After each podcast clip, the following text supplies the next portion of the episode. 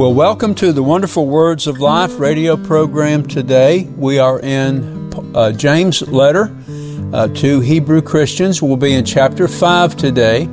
And I've entitled this chapter, The Practical Side of Faith and Patience, because basically that's what this chapter is about. This is a wonderful chapter, covers many different subjects. James starts out and he gives caution to those that are rich in this world that they don't despise the poor, but they use their wealth to do good and not to do evil. And then he addresses the poor that are being oppressed by the rich and how that they're to have faith and patience waiting for the coming of the Lord. And then James goes into the area of prayer, and what a mighty, mighty, mighty section this is concerning the spirit of prayer, the prayer of faith and of expectation, turning things that are upside down, right side up. That's what prayer does. That's why prayer is such a vital tool for the believer today. Amen. But before we pray, before we begin, let's hear from the psalmist. Notice what David says, O Lord, our Lord, how excellent is your name in all the earth, who have set your glory above the heavens. We serve a God of glory. Amen. Praise God. And then the psalmist again says, Blessed be the Lord God, the God of Israel, who only does wondrous things.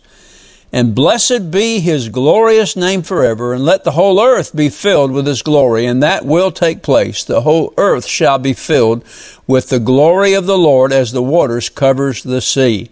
And also here is a prayer for those that are brokenhearted. Notice the psalmist says this, The Lord is near to those who have a broken heart and save such as have a contrite spirit. You know, we can be, I heard one preacher describe, we can be underneath the bottom of the barrel. You can't get any lower than that. But yet we should never lose our fervency. We should never lose our contriteness of spirit, that humility that places total dependence upon the Lord. Amen. If we try to fight this world with carnal weapons, we're going to lose. Because Paul said this, he says, the weapons of our warfare are not carnal, but mighty through God to the pulling down of strongholds. There are things in this world arrayed against the believer. Amen. Praise God. But we know how through faith and patience we can inherit the promise. We can overcome because God has already promised that he will lift our head up above our enemies and he will plant our feet upon solid ground. Amen. Hallelujah.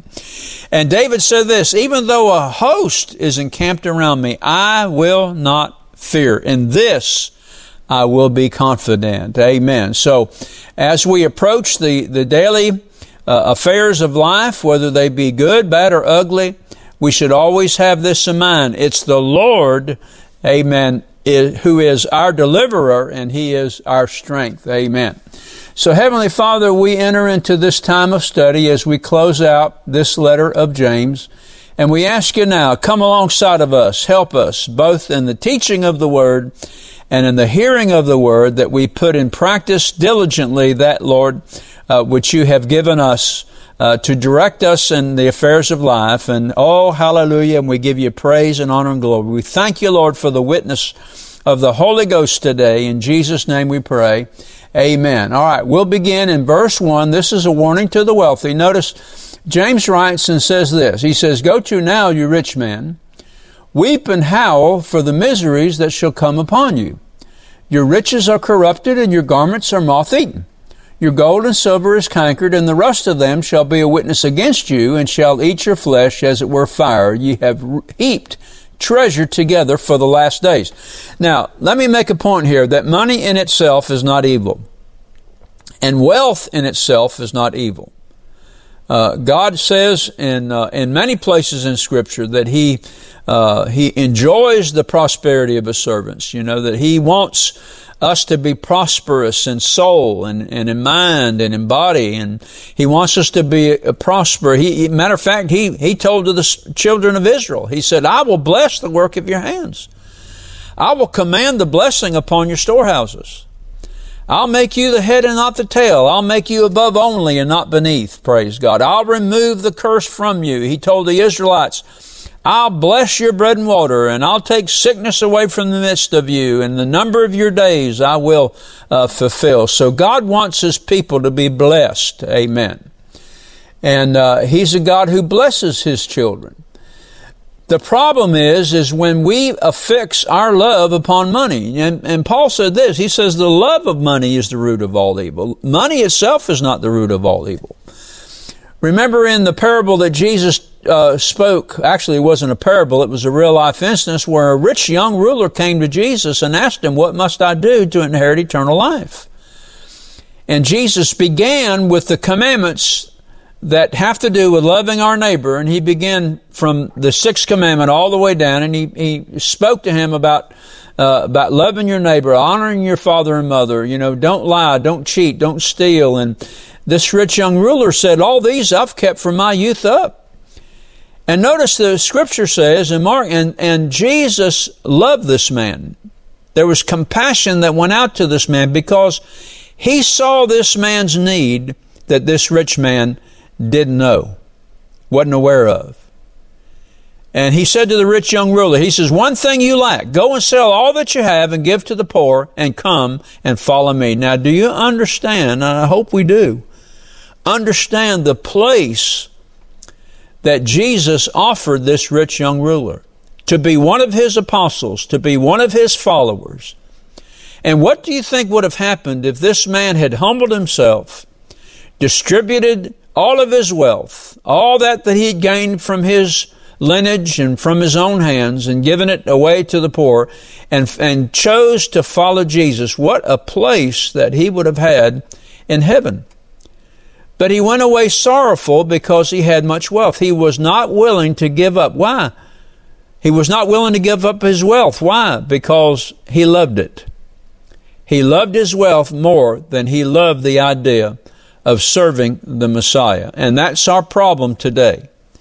We have many rich in this world today that are perfectly willing to hold on to their money. They'll spend it on their own deceitful ways and their own plans and purposes. But they'll hoard their money. I'm reminded of an instance where some wealthy people had agreed to pay tuition for a certain student.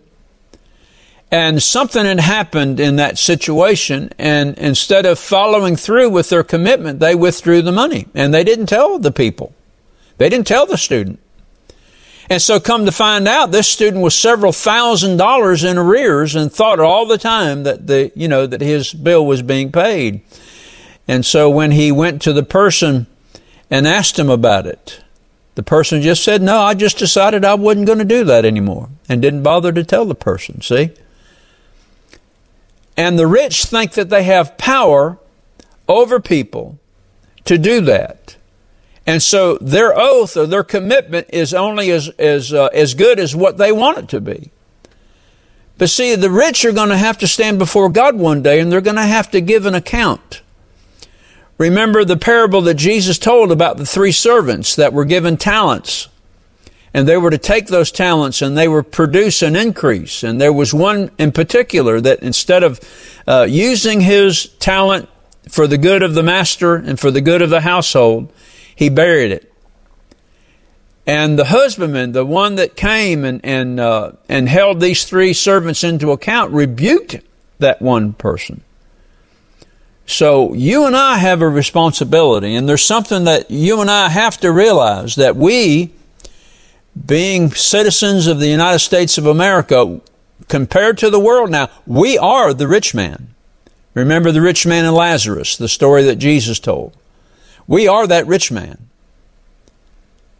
And the developing countries, they're Lazarus. And I thank God that we have leaders in this country. We have organizations that reach out to third world countries to try to alleviate the pain and the suffering of these underdeveloped worlds. And I thank God for that. I think we do more out of this nation to help the poor in this world than any other nation on the face of the earth. And I thank God for that. And I think that's one of the reasons why God has blessed this nation. And so if you and I really want to be blessed, instead of hoarding our wealth and saving it up for just us four and no more, that we take a certain amount of that and we distribute that. And we're not talking about wealth distribution like the socialists talk about. No, we're talking about taking some of our money, amen, and using it to help the poor and those that are suffering. And God will bless that, amen. And so what James is writing here, and let's begin down in verse 4. And let me say it again, that the problem with riches is not the money, but it's in the covetousness, it's in the greed, and it's in the avarice of the heart of those that desire silver and gold, instead of seeking for the righteousness of God. God wants us to be prosperous in this life, but he doesn't want us to be prosperous or desire for wealth above the righteousness of God. That's what we're to seek for. Remember what Jesus said in the Beatitudes. Blessed are they that hunger and thirst after righteousness, for they shall be filled. Amen. Hallelujah. And when we do that, when we honor wisdom, when we honor the Word of God, and when we honor the things of God, that God says, then what I'll do is I'll fill your treasuries. Praise God. Amen. Hallelujah. He'll make sure that we always have enough. Give, and it shall be given unto you. Good measure, pressed down, shaken together, and running over, shall men give into your bosom. For with what you measure, it shall be measured to you again. So we are those that are wealthy in this life because we have honored God, and God has blessed this nation. Amen. And we need to make sure that we don't covet wealth, but we appreciate it, we praise God for it, but we use a measure of it to help those that are not as fortunate as we are. And notice in verse 5, James says, as you have lived in pleasure on the earth and been wanton, ye have nourished your hearts as in the day of slaughter. So James is saying here that this is what you've lived for. You've lived for pleasure. You've lived for wealth. You've lived for all the accoutrements that come with having money. And it's never been enough. You just want more of it. Amen.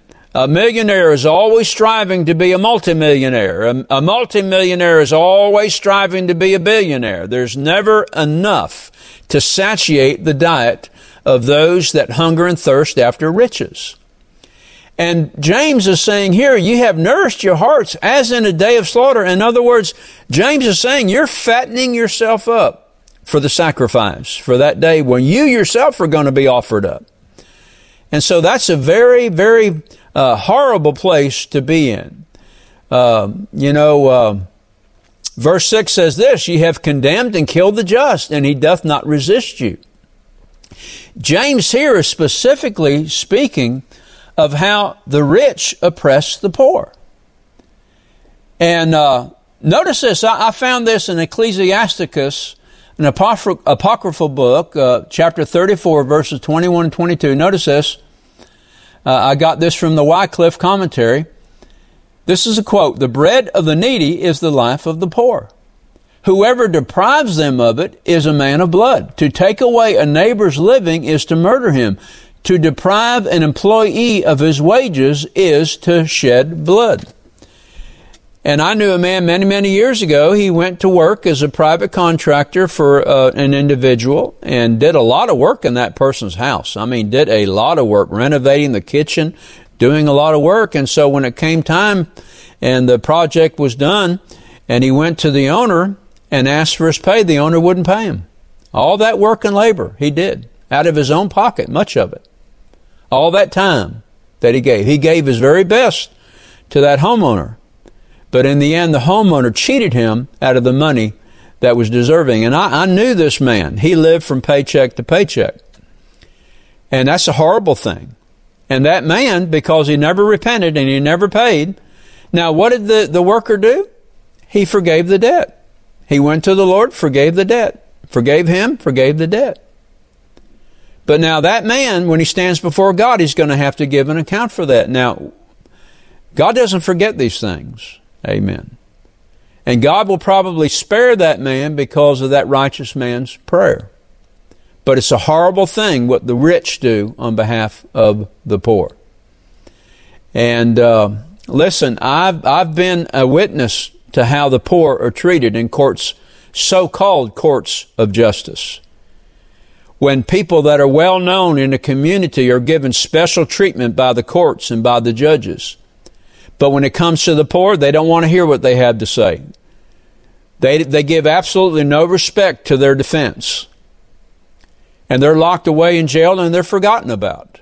Well, judges are going to have to stand before God and give an account for that. So God takes special attention. He pays special attention to how we who are wealthy in this life, I don't consider myself wealthy, but you and I are as average American citizens in comparison to third world countries whose average wage is maybe $10 to $20 a year. We are the rich man and they are Lazarus. So we need to make sure that we set aside money out of our wealth to try to bless them as much as we can. Amen. So that's James' indictment upon the rich that are covetousness and oppress the poor to make themselves wealthy. Notice here, beginning in verse 7, this is what James now teaches those who are being oppressed. Notice he says, "Be patient, therefore, brethren, unto the coming of the Lord. Behold, the husbandman waits for the precious fruit of the earth and has long patience for it until he receive the early and the latter rain." Notice that those who are being oppressed, they are not to lash out. They are not to fight fire with fire. They are not to take eye for eye, tooth for tooth. What are believers to do when they're being oppressed by the world? We are to look up. Patience means endurance. Through faith and patience, we inherit the promises. Amen. Notice James says here, "Be patient, therefore." So what are we to do? We who are the righteous poor, what are we to do? Well, we are to wait patiently and we are to pray. We'll get to that in the end of this chapter. We are to pray for deliverer to come, and he will come. Amen. Now we may have to endure for a while, but notice deliverance will always come to the child of God if we keep our heart right. Amen. And if we maintain our righteous cause before him. Verse 8 says, "Be ye also patient, establish your hearts, for the coming of the Lord draws nigh." In other words, just keep ourselves stable. Amen. Remain that stability.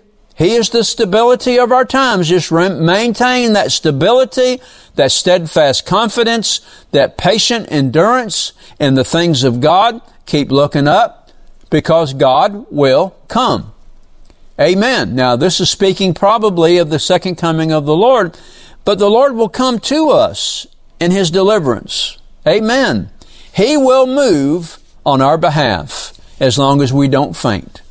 And then verse 9, James says this. He says, "Grudge not," or stop groaning and complaining against one another, lest you be condemned. You know, we may have been wronged, but in the way we react to that wrong, we also condemn ourselves. We become just as guilty. Remember Job, when Job's wife says, "Curse God and die," and Job rebuked her. Job maintained his righteous cause, even though there were some things in Job that was not right, but we have to consider the overall picture. Job maintained his righteous cause. He did not charge God foolishly. And of course, in the end, he was delivered. And the Lord made sure that he received twice what was stolen from him by the devil. Amen. Notice this. Don't grudge. Don't groan. Don't complain. Don't criticize. Grudge not against one another, brethren, lest you be condemned. Behold, the judge stands before the door.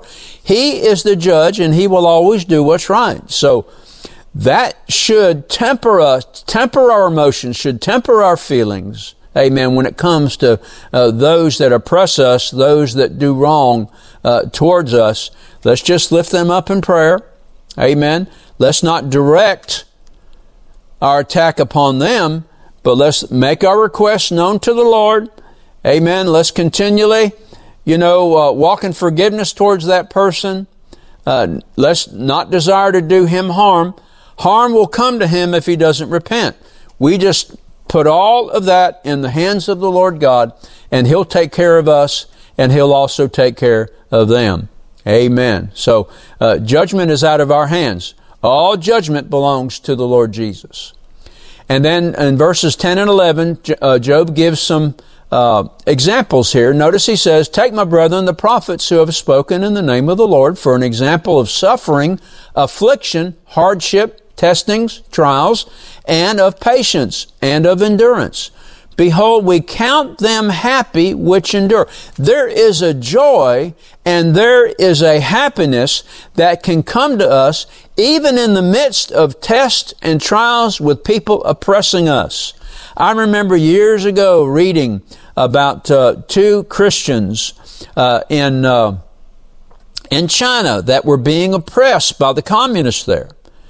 There was an old Christian who was mentoring a young Christian. Well, the soldiers showed up in their village, took these two Christians, and they were going to execute them. They were trying to force them to renounce Christ. Well, the older Christian wouldn't do that, so the soldiers decided to use him as an example to turn the younger Christian. And the younger Christian who was, he was in fear, he was in trembling, and he was thinking seriously about renouncing Christ as his Lord to save him from torment and torture. And as the Chinese soldiers, as they, one of the soldiers, I guess it was one of the leaders, the captain, lieutenant, whatever, had his boot on the older Christian's neck. The older Christian turned his neck slightly and looked at the younger Christian and smiled, and you could see the joy of God. That young believer saw the joy of God on that older Christian's face. And that joy, just before that older Christian was executed, that joy gave that younger Christian that presence of God that was on that man.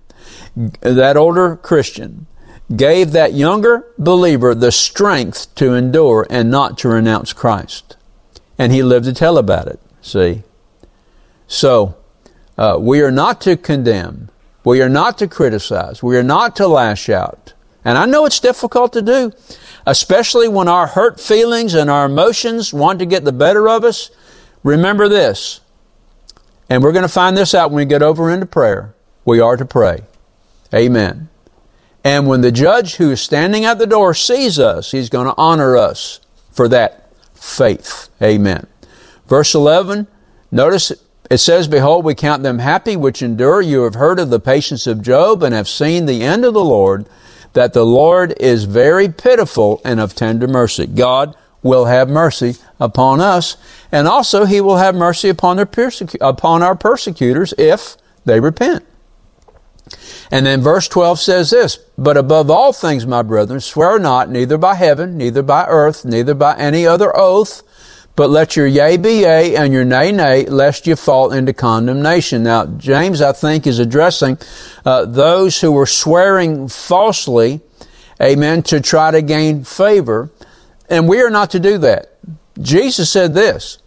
He said, "Again, you have heard that the ancients were told, you shall not make false vows, but shall fulfill your vows to the Lord. But I say unto you, make no oath at all, either by heaven, for it is the throne of God, or by the earth, for it is the footstool of his feet, or by Jerusalem, for it is the city of the great king. Nor shall you make an oath by your head, for you cannot make one hair white or black. But let your statement be yes, yes, or no, no, and anything beyond these is of evil." Have you heard anybody say to you, "Swear to God, that's the truth," and you come out and find out it was not the truth at all? Who are we to swear by God? God alone is the one who can swear, and He only swears by Himself. You and I, our answer should be yes or no, and that's it. Nothing else. Amen. Hallelujah. People will more readily believe us if we just confidently say, yes, that's true, or no, that's not true. In the end, amen, our righteousness will prevail. All right, now in verses 13 through 18, James now, he addresses this issue of prayer. Notice he says, "Is any among you afflicted? Let him pray. Is any merry? Let him sing psalms." This word pray is proseuchomai, and what it means is that the word pros is a preposition talking about moving toward, and Let me see if I can get there. Euchomai is the Greek word that just means to pray to God. So we are to, when we're afflicted, we are to move and draw near to God in prayer for God to deliver us. Amen. Hallelujah. So those who are afflicted, what should they do? Pray for deliverance. Amen. And then verse 14, James says this, is any sick among you? Let him call for the elders of the church and let them pray over him, anointing him with oil in the name of the Lord. I'm telling you, the church is to be a healing church. And people should come, saints and sinners alike, from all over to have hands laid on them by the presbytery, anointing them with oil in the name of the Lord. Notice what it says. This is exactly what verse 15 says. And the prayer of faith shall save or heal the sick, and the Lord shall raise him up. And if he have committed sins, they shall be forgiven him. Notice that James is so supernaturally natural when it comes to healing of sickness and when it comes to forgiveness of sins. Amen. God will heal us. But notice what he says now in verse 16. Confess your faults one to another and pray one for another that ye may be healed. So there is conditions upon our healing. Confessing our faults. Praying for one another. Getting things right in our heart. And when things are right in our heart, then we're going to be healed. Amen. You know, to give you an example, I was called to a bedside of a man that was suffering terminal illness, and I was asked to pray for him for deliverance. But when I laid my hands on that man and I began to pray, you know what the Lord said to me? He said, this man will have to do a lot of changing before he'll be healed.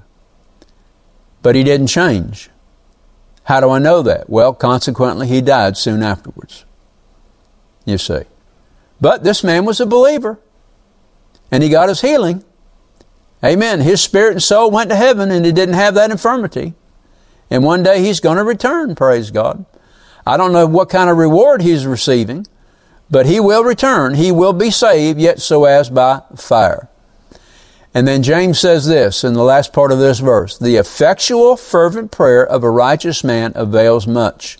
The earnest, heartfelt, continual prayer of a righteous man makes tremendous power available, dynamic in its working. In other words, when we set our heart and make it right and get it right, when we pray, heaven moves, earth shakes, praise God. Amen. The devils run. I tell you, there is power in prayer of a righteous man, the one whose heart is fixed on heaven. So we see here that healing is available to all of God's children, but it's conditioned upon the condition of the heart. Now notice here in verse 17 and 18, Elijah was a man subject to like passions as we are, and he prayed earnestly that it might not rain, and it rained not on the earth by the space of 3 years and 6 months. He prayed earnestly, literally, this means in his prayer he prayed. That's earnest prayer. Verse 18, and he prayed again, and heaven gave rain, and the earth brought forth her fruit. We can read that in First Kings chapter 17 and 18. God brought a oppressive situation to a supernatural ending. Praise God. And we'll find out that when in verse 18 where it says, and he prayed again, he prayed 7 times. In other words, he prayed through until the rain came. Praise the Lord. Amen. What do you think will happen if we pray that way for revival? Revival will come. Amen. Now, this last section is very compassionate. It's compassion upon those who are erred from the truth. Notice, in closing, brethren, if any of you do err from the truth and one convert him, let him know that he which converts the sinner from the error of his way shall save a soul from death and shall hide a multitude of sins. That can be eternal death if he's apostatized, or it can be physical death if he's in sin, the person's in sin and refuses to repent. Notice what Paul wrote to the Galatians. Brethren, if a man be overtaken in a fault, ye which are spiritual, restore such an one in the spirit of meekness, considering thyself, lest thou also be tempted. Bear ye one another's burdens, and so fulfill the law of Christ. Amen. Hiding a multitude of sins, covering them up so that they cannot and will not be seen. Isn't it wonderful that we can pray that prayer, restore a man, so that when he stands before God, those sins that he was guilty of, those sins that have been washed away and covered in the blood of Jesus will never once be mentioned. Oh, I tell you, it's a wonderful thing when we stand before God and all of our sins have been forgiven and we stand clothed in the righteousness of Christ. I tell you, this is such a fitting conclusion to this letter, especially in light of the condition of the church today. I tell you, James is a letter that we are not too familiar with, but it's a letter that we need to read and we need to study. It'll help us in this day and in this hour. Father, we thank you for the blessing upon your word. Now strike our hearts, Father God, with the truth therein. Amen. Cause us to rise up and to call you blessed. In Jesus' name we pray. Amen and amen. Do you know beyond a shadow of a doubt that if you were to die today, that you would be prepared for heaven? If you're not sure, then I encourage you to pray this prayer with me. Father God, I come to you through your Son, Jesus Christ. I repent and ask you to forgive me of my sin and cleanse me from all unrighteousness. I surrender my heart and life to you. By faith, I believe I receive you as my Lord and Savior, and I thank you for receiving me in Jesus' name. Amen. If you prayed this prayer and desire to know more about the gift of Christ that the Heavenly Father offers you, then email us at rbtc86@gmail.com. We will be glad to answer your questions promptly and provide you at your request with materials that will help you to grow in your faith in the Lord Jesus. This is Patsy Dunning. Thank you for listening to our broadcast today. And let me remind you to tune in to this station at the same time next week to hear more of the wonderful words of life. God bless you, and remember what Jesus said. It is the Spirit who gives life.